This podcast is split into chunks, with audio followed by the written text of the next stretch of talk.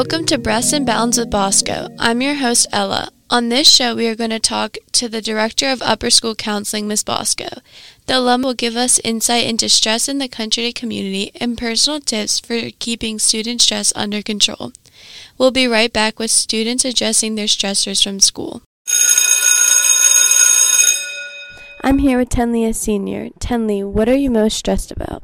Trying to figure out which college I want to go to and making sure I still have the motivation to do my schoolwork. Thank you.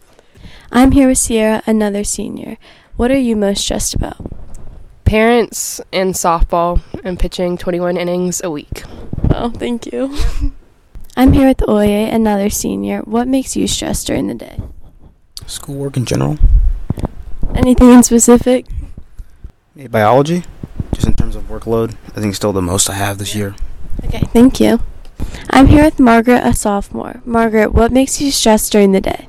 I think having too many assignments at a time. Thank you. I'm here with Abigail, a sophomore. Abigail, what makes you stressed during the day? Um, probably all my assignments. Thank you.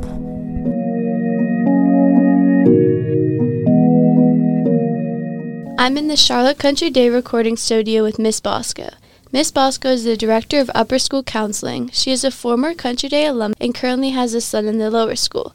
Miss Bosco is also on the administrative staff and a part of the Diverse, Equality, Inclusion, and Belonging team support. So, Miss Bosco, what does a day at school look like for you? Honestly, every day is different, and that's part of why I love my job. Um, I certainly have appointments with students. They will either email me or Teams message me, um, come by, and so I'll have times blocked out to see students individually for counseling. I do teach a class, Adolescent Brains and Behavior, so that is every A block. So I teach five out of the seven cycle days, and that's really good for me to get into the classroom. I've got sophomores, juniors, and seniors in there, and it's it's a lot of um, it's a mental health focused class. Mm-hmm. And then I'll have you know I'm part of the dean team, so I'll have dean team meetings once a week usually. Part of the upper school administrative team. I spend time meeting outside counselors to, that I can use as referrals. Mm-hmm. I may have a phone call from a parent that needs, you know, some support. A teacher may come in and just, you know, need a place to vent or bounce something off of me. So honestly, it really just depends. I mean, every day is truly different, yeah. and I I can come in thinking my day is all planned, and then, you know, a student's in crisis and needs me, and I have to rearrange everything to be there for that kid. Right. And I know people love the adolescent brain class, and I want to take that next year, so I'm going to try and fit that in my schedule. Please do. So last year, we had a Zoom assembly about mental health, considering COVID, and this was sort of when we were coming out of COVID. And I just want to hear a little bit about how things change or how things that cause them stress or their like anxiety or feeling sort of depressed, like how that changed through COVID. hit people really hard, adults and kids. And I think the the sense of isolation. I think the learning was so different. I feel like we lost a year and a half of learning for students. Grades were inflated. Um, teachers were trying to, you know, either teach via Zoom or Teams and then come back in a hybrid situation plenty of students, you know, because we divided it by alphabet, A through L and M through Z. There were kids who didn't feel like their friend groups were in that part mm-hmm. of the mm-hmm. alphabet, and that was really hard for them. And I definitely think the anxiety, you know, we had students who lost family members to COVID. We had students who were so isolated because they had a family member at risk in their unit and they couldn't go anywhere without a mask. They couldn't even come back to school when we were hybrid. And even now, some students are still wearing masks. So I think it took a toll on everybody. For the teachers, they, you know, miss connecting with kids. I know for right. me as a counselor, you know, I had to do all my counseling via Teams, and mm-hmm. there's just a disconnect. And then when we came back, I had this plexiglass barrier between myself and mm-hmm. the kids, and we were behind masks.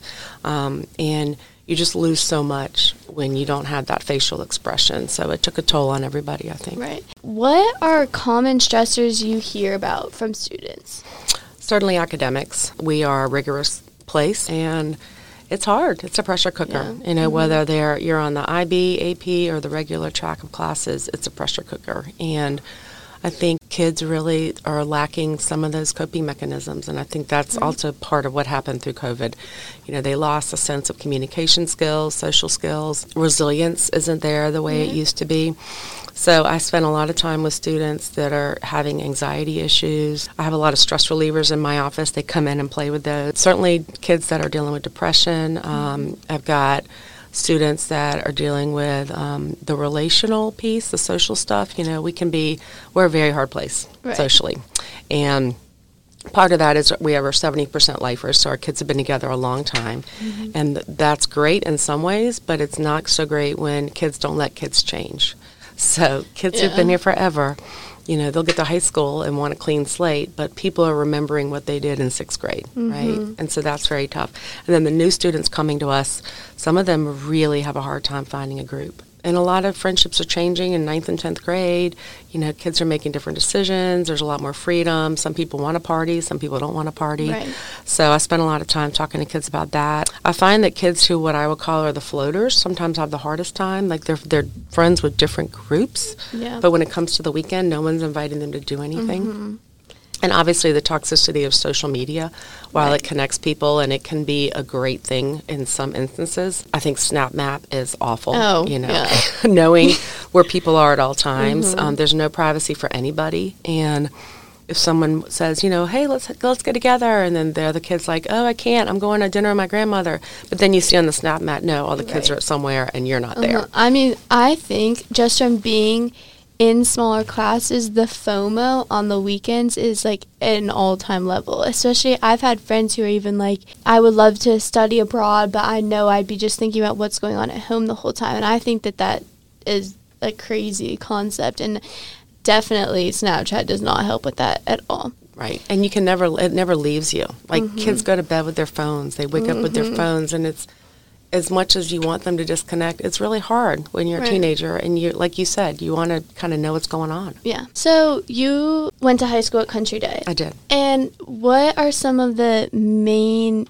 changes, I guess, that you've seen from when you were at school to now teaching here? So I was here from second grade to 12th grade. Um, and so I graduated in 1990, a long time ago. um, and I've been here 20 years in my role. Um, I would say one of the biggest changes is the diversity. Equity and inclusion piece, which is a huge, huge change. I think that when I was in high school, there were maybe five students of color total in the entire high school, and faculty of color were very few. Um, so I love that we are at a place now where we're, you know, 25% diversity. Um, always trying to become more diverse in all different ways, and I love that. Um, I think the academic rigor is off the charts. I would never. I mean, I went to NC State. We did not have the level of APs. We didn't have IB, we didn't have all these like mm-hmm. high level classes, and the pressure was not there the way it is now. Mm. You know. Mm-hmm. Um, I mean, I went to NC State and I got in with like a. I graduated country with like a two nine. You know, and nowadays, if you don't have a 4.0, you know, mm-hmm. you, you can probably ca- cross, you know, NC State or Chapel Hill off your Right. list. It's And a shame. I know people definitely feel like you're saying the pressure, but also seeing your friends in higher classes and then feeling like you're in a dumb class, even mm-hmm. though you're just in the standard, and that's still higher level than most schools in Charlotte. I think that that definitely makes people feel bad, especially now that IB is coming out, and some mm-hmm. people don't even know if they should apply considering their grades and if they're not in any honors now. And I think that some people can feel insecure about that. And mm-hmm. I mean, we hear like, oh, I'm in dumb math all the time, even though mm-hmm. it's just the regular course. Right. Yeah. And it's just so mean. Mm-hmm. You know, and obviously the so- the you know evolution of the smartphone and, and social media have been monumental mm-hmm. change. I mean, I when I'm glad I didn't have that when I was in high school. Um, I could go home, and if someone wanted to reach me, they'd call the phone, and my parents would answer, and I could talk to them or not. Um, I think that that would have been honestly toxic for me as a, as a as a teenager.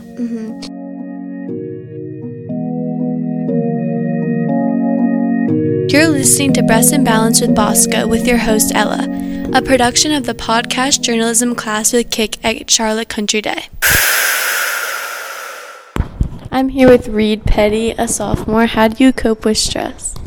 Personally, I like to take time for myself and just rest and try to forget about potential stress causers. Okay, thank you. I'm here with Parker Foodman, a sophomore. Parker, how do you deal with stress? I don't get stressed much, but when I do, usually I just go home, call it a day. I'm here with Grace, a junior. Grace, how do you handle stress? I usually get all my energy out by playing lacrosse and doing things that distract me and then focusing on school after that. Thank you. I'm here with sophomore Mary. Mary, how do you handle stress? I like to make a schedule and list out what I need to do before I do everything.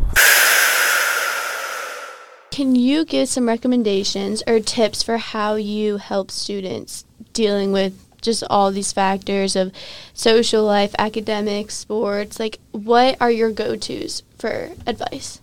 I really like to talk about what works for them mm-hmm. instead of like focusing on what's not working. Mm-hmm. Kind of trying to, to have them look at their strengths, um, look at, you know, where they are want to be, um, who they want to be, and that's hard, you know, sometimes to, to be the individual, especially right. in high school. But um, I talk about that a lot with kids, and I think sometimes someone just needs to come in my office and they sit on the couch and they can just like let it all out. Yeah. And I'm not there to fix their stuff. I'm there to validate mm-hmm. what they're feeling at the time. Um, I'm there to listen. Um, I don't really like even give advice. You know, sometimes right. kids will ask me for advice, and I'm like, you know, my job is to kind of help them come to those solutions on their own you know, I certainly spent a lot of time like Le- you know, directed them to the stress relievers and right. to like, you know, okay, if someone comes in and they have got a huge amount of work to do, I'm like, okay, well, let's talk about the must-do list mm-hmm. and the to-do list, right? right. So let's break mm-hmm. it down into smaller things so it's not looking so overwhelming. Yeah, and definitely. let's let's cross it off one part at a time. Mm-hmm. I feel like like you're saying, just someone needs to come in and let everything out. I feel like sometimes our schedules are so busy that even just to have someone and I know you can obviously talk to parents but they're going to be more on the advice side majority of the time. And I think being able to come in and genuinely just talk for like as long as you need I mean I know it's cringy to be like oh you just need to talk it out but I mean it genuinely makes you feel better. It does. Mm-hmm. and you know I don't expect everyone to want to come talk to me. There's right. 550 kids in the upper school and not everyone's going to connect with me and that's fine. I just hope that every person in our stu- in our student body feels as though they have one trusted adult. Right and that might be a parent, but mm-hmm. you know, it might be a youth minister, it might be a coach, it might be your advisor or teacher. But I just want everyone to have feel as though they have one person they can go to. Right. Mm-hmm. Okay, and then my last question has to do a little bit more with applying to colleges. So, do you hear a lot of students? Of course, we have college counseling, but do you hear students trying to figure out like how to even handle applying to colleges? I do. I, I work with that on that end, and I've also spent a lot of time recently with the other end. So now that, you know, acceptances, mm-hmm. rejections, deferrals, all that right. are coming out, I've got some kids who are really struggling. Um, for some kids, it's the first time they've really ever heard, had a rejection. Right. You know, and mm-hmm. um, there's no great answer as to why colleges are accepting or not accepting. I mean, the colleges are having you know tens of thousands of applications and our students are fantastic but there's students everywhere that are fantastic mm-hmm. i also have some kids who are really struggling with why so and so got in and they didn't you right. know because they are like i worked so hard for this mm-hmm. and they didn't work that hard you know it's all perception right. so that's really hard as well and you know some people they've spent their whole life thinking they're going to xyz school right, right? and also not realizing that there are so many schools out there and mm-hmm I feel as though it doesn't have to be a four year decision either. You yes. know, where you're going mm-hmm. your freshman year, give it a go. If it's not the right place, transfer. Mm-hmm. You know, um, and some kids have a hard time like thinking in that way. Uh, yeah, my stepsister transferred from Bucknell to UNC, and mm-hmm. she absolutely loves it now. And I remember thinking it's going to be such a long process, and like, well, why did you go to Bucknell in the first place? But it was a few days of like paperwork and she was fine. And then at yeah. UNC and now she's in a great friend group and loves it. Right. Yeah. Mm-hmm. Okay. Well, that's all I have for you today. Thank you, Ella. Thank you. Thanks for listening to Breaths and Balance with Bosco. Special thanks to Miss Bosco. This is a production of Charlotte Country Days podcast journalism class with Kick.